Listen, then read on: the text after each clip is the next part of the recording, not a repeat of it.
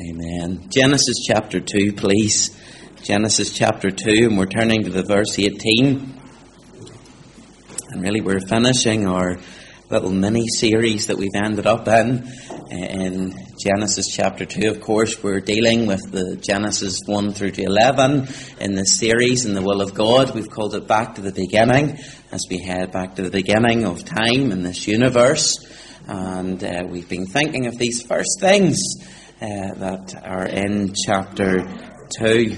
We've thought of the first Sabbath, we've thought of the first man, we've thought of the first home, we've thought of the first covenant, and today we come to the final first in chapter 2 here, the first marriage. Let's read about it here, chapter 2, and the verse 18, and we'll read through to the verse 25, the end of the chapter. And this is the word of the Lord.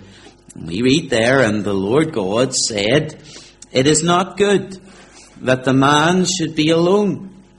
I will make him an helpmeet for him. Out of the ground the Lord God formed every beast of the field and every fowl of the air, and brought them unto Adam to see what he would call them. And whatsoever Adam called every living creature, that was the name thereof. And Adam gave names to all cattle, and to all, and to the fowl of the air, and to every beast of the field. But for Adam there was not found an helpmeet for him. And the Lord God caused a deep sleep to fall upon Adam, and he slept. And he took one of his ribs, and closed up the flesh instead thereof. And the rib which the Lord God had taken from man made he a woman, and brought her unto the man. And Adam said, This is now bone of my bones, and flesh of my flesh. She shall be called woman, because she was taken out of man. Therefore shall a man leave his father and his mother, and shall cleave unto his wife, and they shall be one flesh. And they were both naked, the man and his wife, and were not ashamed. We trust the Lord will bless the reading of his word to each of our hearts this morning. Last week, as we considered the first covenant, we discovered that we have a God who provides for us abundantly.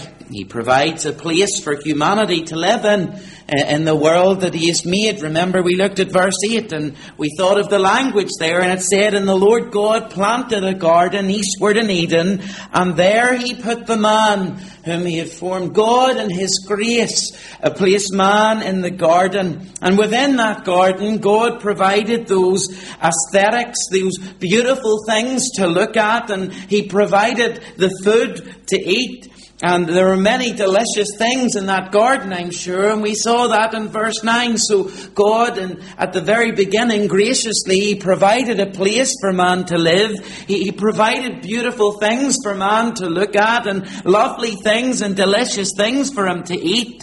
In that garden also, we saw in verse 9 that He gave the tree of life, which was right in the center. And there it says the tree of life was in the midst of the garden. And we're told in chapter 3 and verse 22 that the tree was designed to provide people with eternal life. Also, God, He provided the sustaining rivers for the garden. In verse 10, we read, And a river went out of Eden to water the garden, and from thence it was parted and became into four heads. And the text speaks of these four massive rivers, not one, two, or three, but there were four rivers. And this was the most irrigated garden that you can imagine. And of course, as you think about it, this was Moses, inspired by the Spirit of God, who was penning these words. And as he read these words to the original hearers, who would have been the children of Israel, as they listened in the plains of Moab, listening to Moses reciting Genesis to them, and they heard this description, their eyes would have opened wide a, land with water, with, with abundance, where things could be grown, where things could be sustained. They were in the wilderness listening to this. A land with all these lovely precious stones, a place that was flourishing. This was a garden beyond their wildest dreams. And yet there was more. Not only had God provided a place for humanity, the aesthetics, the food, the tree of life, the rivers, but all, God also provided work. In verse 15 we read last time when the Lord God took the man and put him into the Garden of Eden to dress it and to keep it.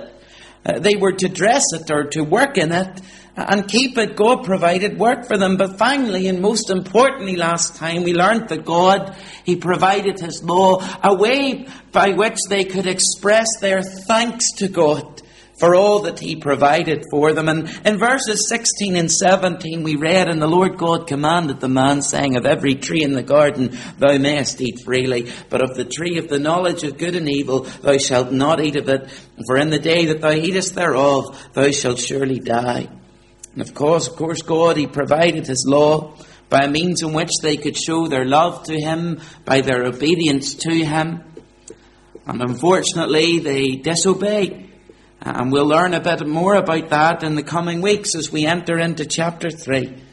But that was the first covenant. Today we come to the first marriage. The first marriage. And I suppose we could call it uh, God's blueprint for marriage. Many years ago, Thomas Paine, the United States ambassador, was visiting Paris. And as he saw the crowds thronging the streets at Christmas time, he wasn't with his family and he wasn't with his wife and his loved ones back at home. And in his cold hotel room, he penned the thoughts of his heart and he wrote this, Mid pleasures and palaces, though we may roam, be it ever so humble, there's no place like home. Charles Spurgeon said, the word home sounds like poetry to me. It doesn't matter if it's a cottage or a mansion Home is home, and there's no place like it on earth. Significant, significantly, these quotations are from well over a century ago, and today the home has fallen on hard times. The sign that is hung in a Hollywood jewellery store these days could read, We rent wedding rings. It seems now that this temporary commitment to marriage is being embraced by many and sadly, it's entering into the Church of Jesus Christ. There are more marriages breaking down today after a very, very short time. We must return to consider God's blueprint found in these verses that we have read together this morning. We need to blow the dust off God's original marriage, the blueprint for the home. And our great need is to hear what God has to say to His people about His design. After all, Marriage is God's invention. Did you hear that? Did you get it? Let me make it clear from this pulpit today. Marriage belongs to God. He invented it. He designed it. And marriage is between one man and one woman. And that will always be the stance of this church fellowship. Why? Because it's biblical. The rulers in our land may try to redefine the meaning of marriage, but it was never theirs to redefine. Marriage belongs to God, and He has ordained that it's between one man and one woman, and we're going to learn much about it as we consider this passage that is before us this morning. I want you to see the original marriage. The original marriage. Here are three questions that we need to ask. The first question we need to ask is where and when was marriage instituted? Where and when was marriage instituted? Well, look at verse 18 with me. It says there, and the Lord God said, It is not good that the man should be alone.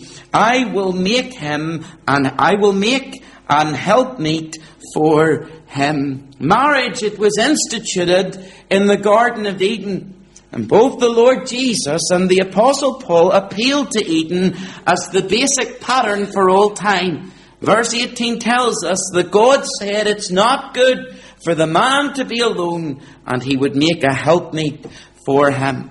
Now, before we read, before we read this statement in verse 18, as far as Adam was concerned, life was good. As Adam looked at life, everything was perfect. The garden was perfect. The, the food provided was perfect. The scenery provided was perfect. And at this stage in human history, he too was perfect. And he was conscious of the presence of God and he communed with God and he really had no concept of a woman because there was no woman existed at this point in verse 18. And life seemed to him to be absolutely perfect at this point, certainly. And then in verses 19 and 20, God gives Adam an object lesson. We had an object lesson today with the shoes up in the pulpit, and David was sharing many different lessons that we can learn from God's Word with these objects. Well, God gives Adam an object lesson. And all these animals are brought before him and they go by, and Adam names the animals and he starts to recognize some characteristics about them. And one of the things that he would note about these animals is they all existed in pairs. And Adam, he has perfect intelligence. And as the animals are parading in front of him, he begins to recognize that there's male and female here. And as he goes through the process, at the end of verse 20, it says, But for Adam there was not found an helpmeet for him. Or another version puts it, for Adam, there was not a helper suitable for him. Nothing in the animal kingdom was suitable for him, and he recognized this.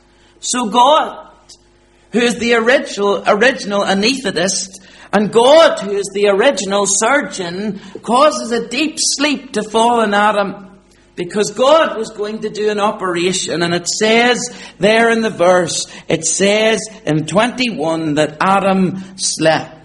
He slept while God operated. And here was the operation. He took one of his ribs and he closed up the flesh in its place. And so God puts Adam out, and then he takes his divine scalpel, and as it were, and he cuts open Adam, and he closes the flesh in the place where he did the surgery. And God took bone and flesh with blood in it, and he fashioned the most beautiful of all his creatures. And no one could argue with that. He fashioned a woman with all the loveliness and all the beauty and all the grace that a man could ever imagine until he saw one. And then in verse 22, we're told that God brought her to the man. And then we have this first marriage. As far as I know, there is only one statement about marriage that God includes four times in the Bible. He makes this statement in Genesis chapter 2, verse 24 in Matthew chapter 19, verse 5, in Mark chapter 10, verses 7 and 8, and in Ephesians chapter 5 and verse 31. And the statement is this Therefore, shall a man leave his father and mother, and shall cleave unto his wife, and they shall be one flesh. God makes this statement once in the Old Testament and three times in the New Testament. He makes it once before men fell into sin and three times after men, uh, men fell into sin. And the statement contains God's all-time blueprint for a good marriage. Where and when was marriage instituted? It was in the garden. Well, who instated it? What was God? This was God's invention. We need to make this clear today. This was not an invention of man.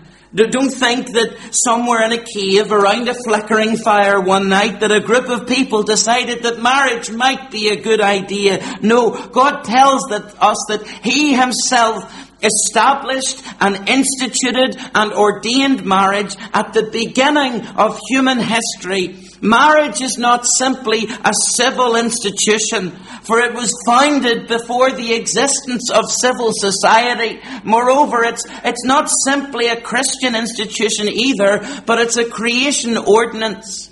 And it was God who created this. He made it for man. You see, at this stage, there's no such thing as a Christian or a Jew or anything like this.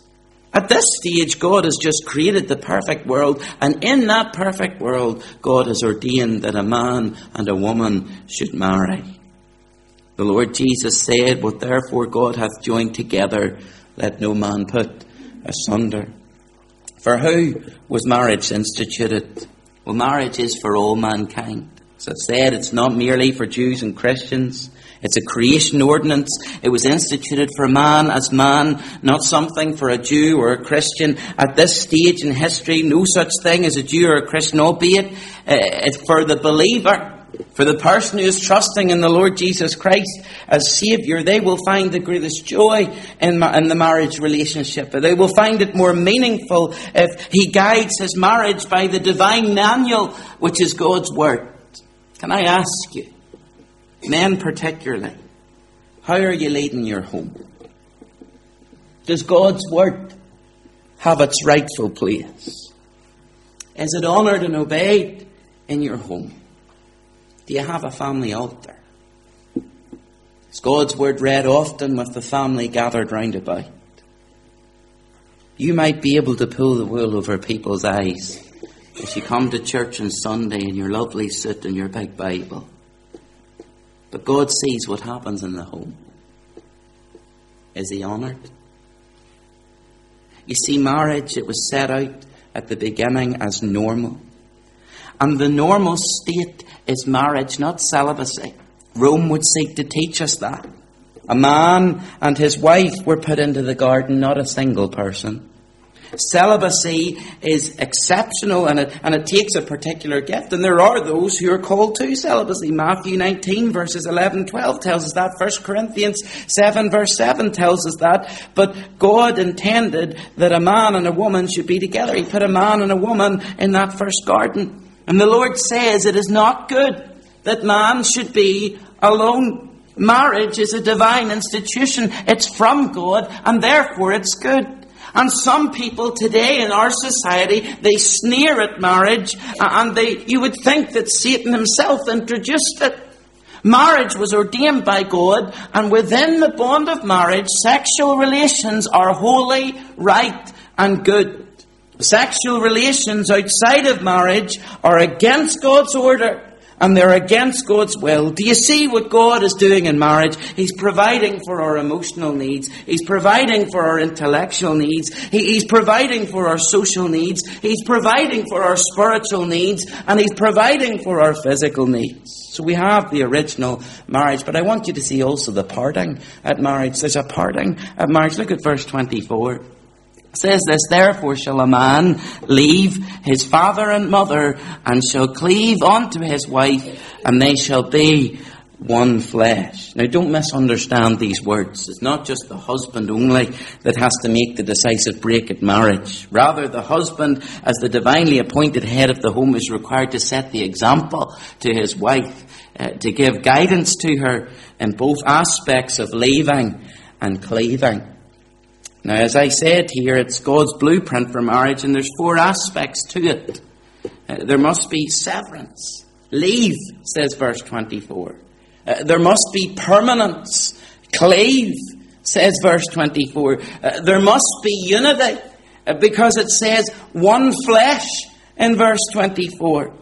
And then there must be intimacy, for we see in verse 25 they were both naked. There must be severance. The relationship to your parents must be changed. The cord must be cut with the parents, for a man can no longer sustain the relationship with his parents that he once had. He now must become the head of a new decision making body, which we call the family. You see, while the husband and the wife relationship is permanent, the parent child relationship is not.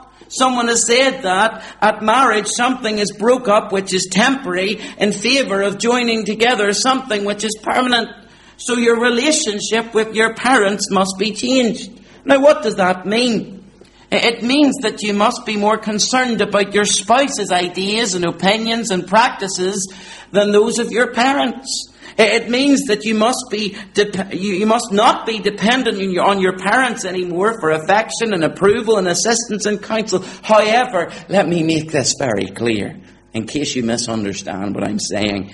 It's right to still have your parents' affection and assistance and counsel. It's not that you cut them out and that's it. That's not the case at all. But there's a new relationship with them. There's a change happens. Therefore shall a man leave his father and mother. Have you obeyed this demand, this divine requirement in marriage? Have you left your father and mother? Since you took those solemn vows, has your relationship with your parents changed? Well, there's also something to be said about the relationship with your spouse. There must be permanence. Look at the, the, key words here in verse 24. Therefore shall a man leave his father and mother, and look at the next part of the phrase, and shall cleave unto his wife. Not only severance, but there's permanence. Leave and cleave, sever and bond, loosen and secure, d- depart from and attach to. Charles Swindoll tells us that the Hebrew term translated cleave means to glue or, or to cling. Moses writes using the same Hebrew word of diseases clinging to the body. Uh, Job mentions bones clinging to the skin using the same Hebrew word. Both use the same original word. Do you know what today's problem is?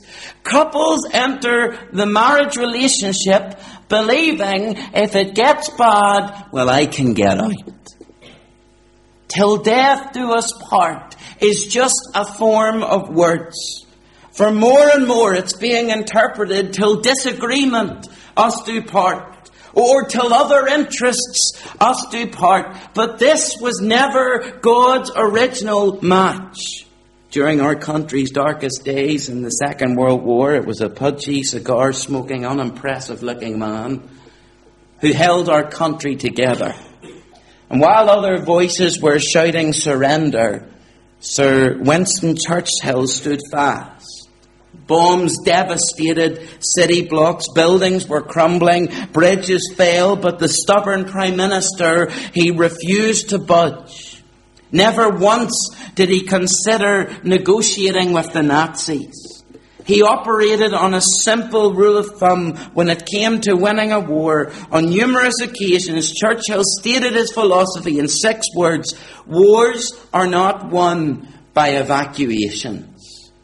Surrendering is not an option if you plan to win the war or to succeed in marriage. You see, the leaving is with the view to cleaving.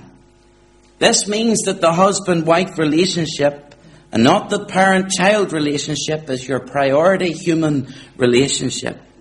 The parent child relationship is never described in terms of leaving and cleaving or of being one flesh.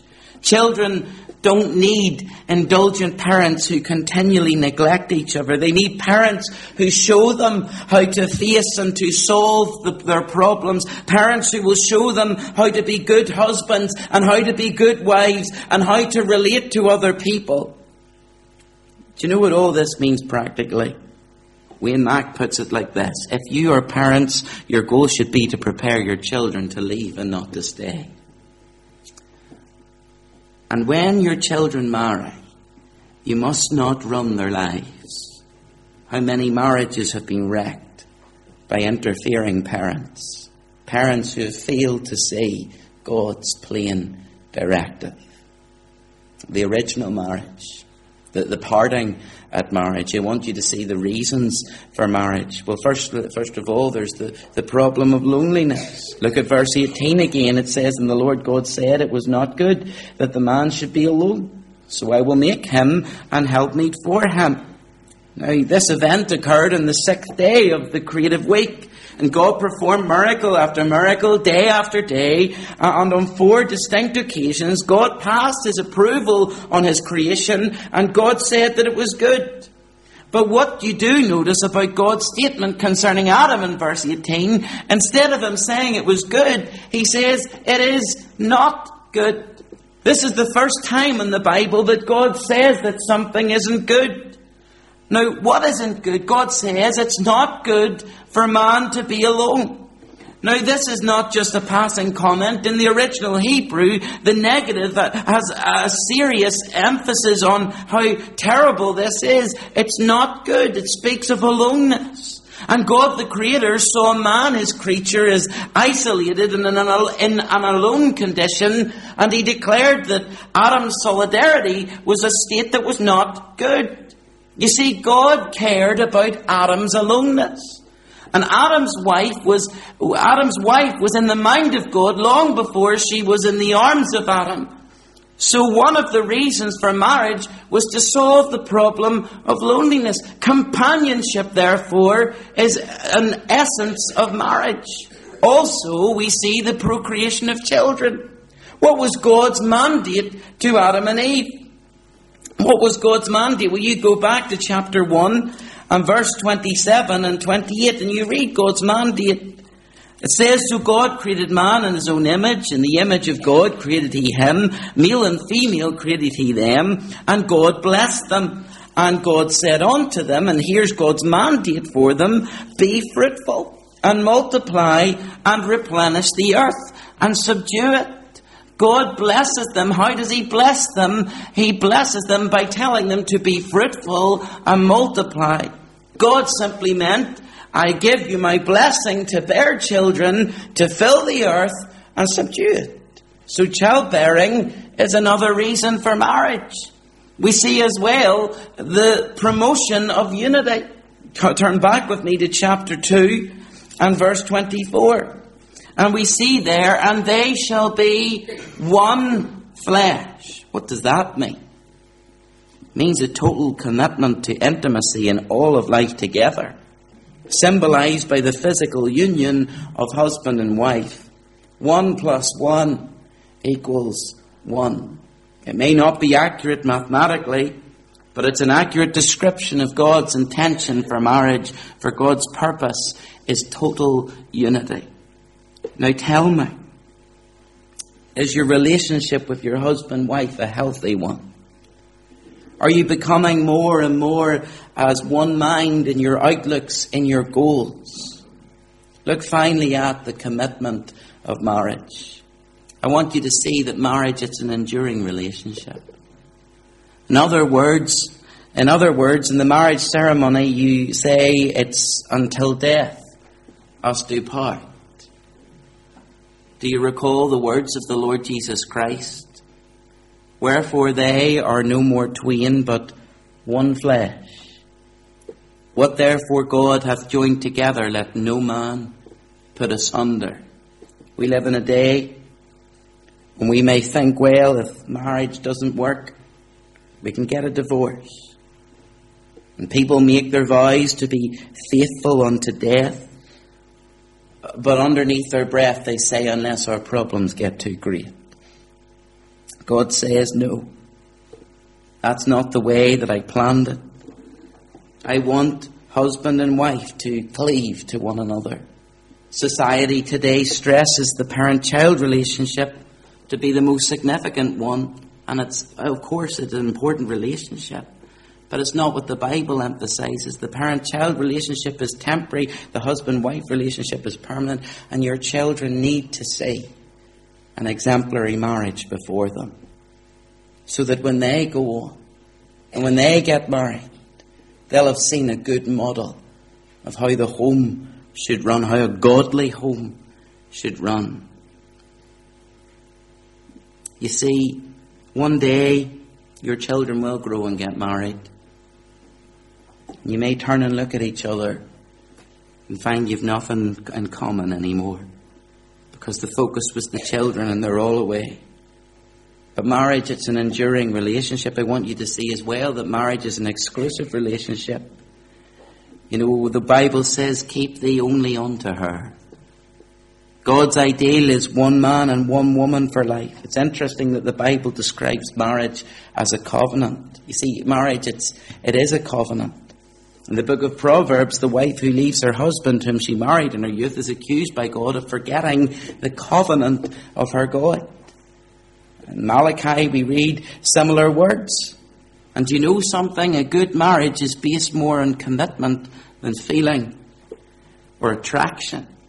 Marriage is an irrevocable covenant or contract to which we are bound. When two people get married, they're committing themselves to each other and entering a solemn and binding agreement.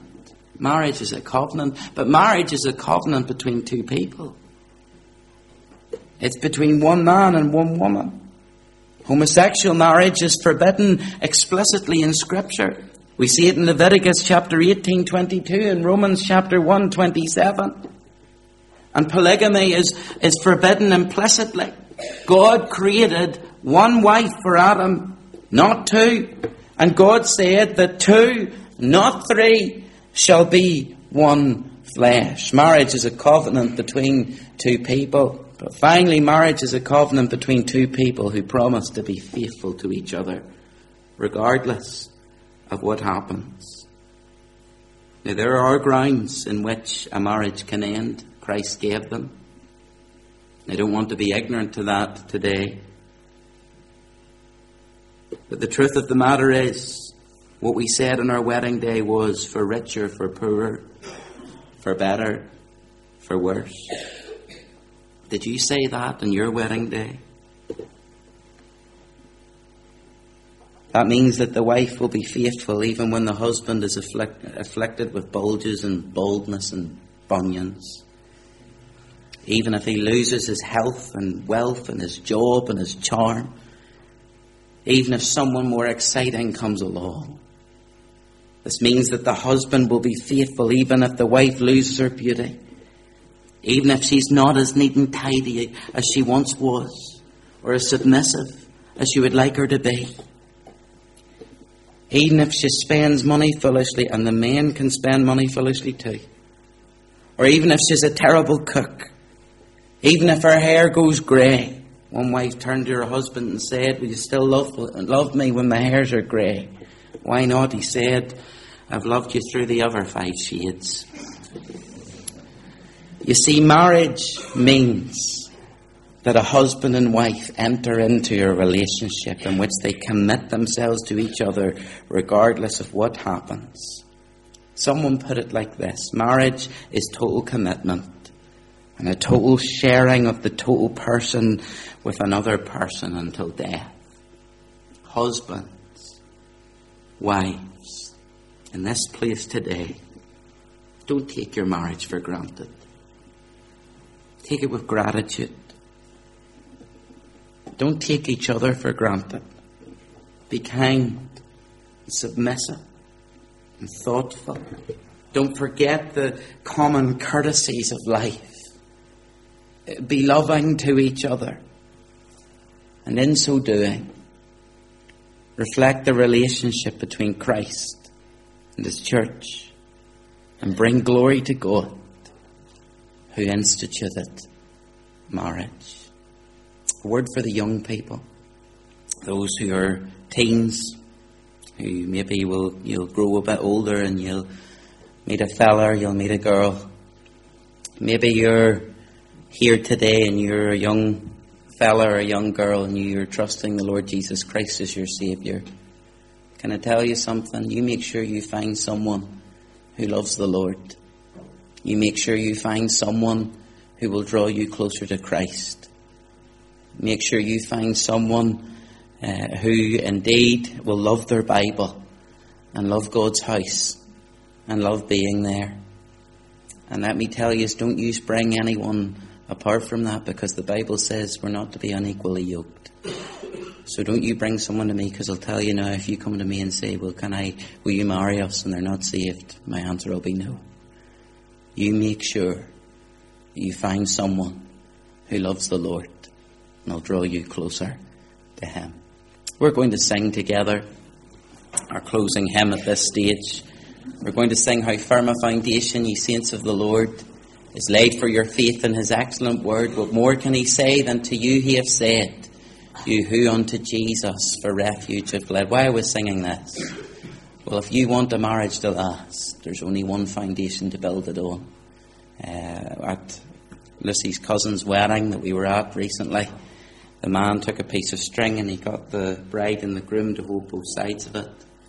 And he took uh, he took the string and he said, if you're lifting your thoughts to Christ, he pushed it up in the middle, and the string drew them both closer together. If you're building your foundation in Christ, if you're looking to Him, It'll make the marriage bond all the sweeter.